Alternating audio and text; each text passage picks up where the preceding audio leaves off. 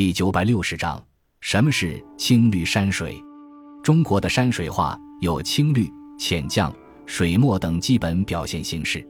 所谓青绿山水，是指在绘画材料上以细致的线条勾勒出树木、山石等物的结构，然后用颜料加以渲染，最后再以石绿、石青覆天，形成一种富丽堂皇的艺术效果。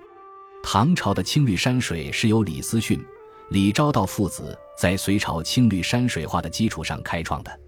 唐朝青绿山水主要有三个特点：一、青绿勾填技法的大量运用，山石树林有沟有村，整个画面图案多填以青绿色为主的厚重色彩；二、构图上摆脱了魏晋时期作为人物画背景的人大于山的处理方式，而以山水为主，人物只做点景出现。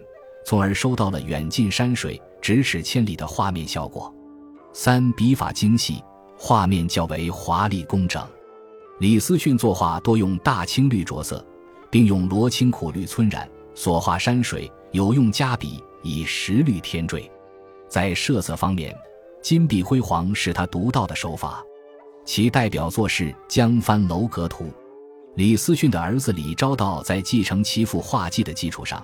将青绿山水的画法又推进了一步，其代表作是《明皇杏树图》。此画为青绿设色，细笔勾染，山间树木苍郁，一对骑旅自右侧山间穿出，向远处的栈道行进，前方有一骑者身着红衣正待过桥，可能为唐明皇。他的嫔妃则身着胡装，头戴帷帽。画中山势突兀，白云萦绕，山石有勾勒无皴法。设色全为青绿，这幅画是反映唐代山水画面貌的重要传世作品。唐初的青绿山水是初唐时期最有影响的山水画派，在我国绘画史上被多数人认为是北派山水的一种。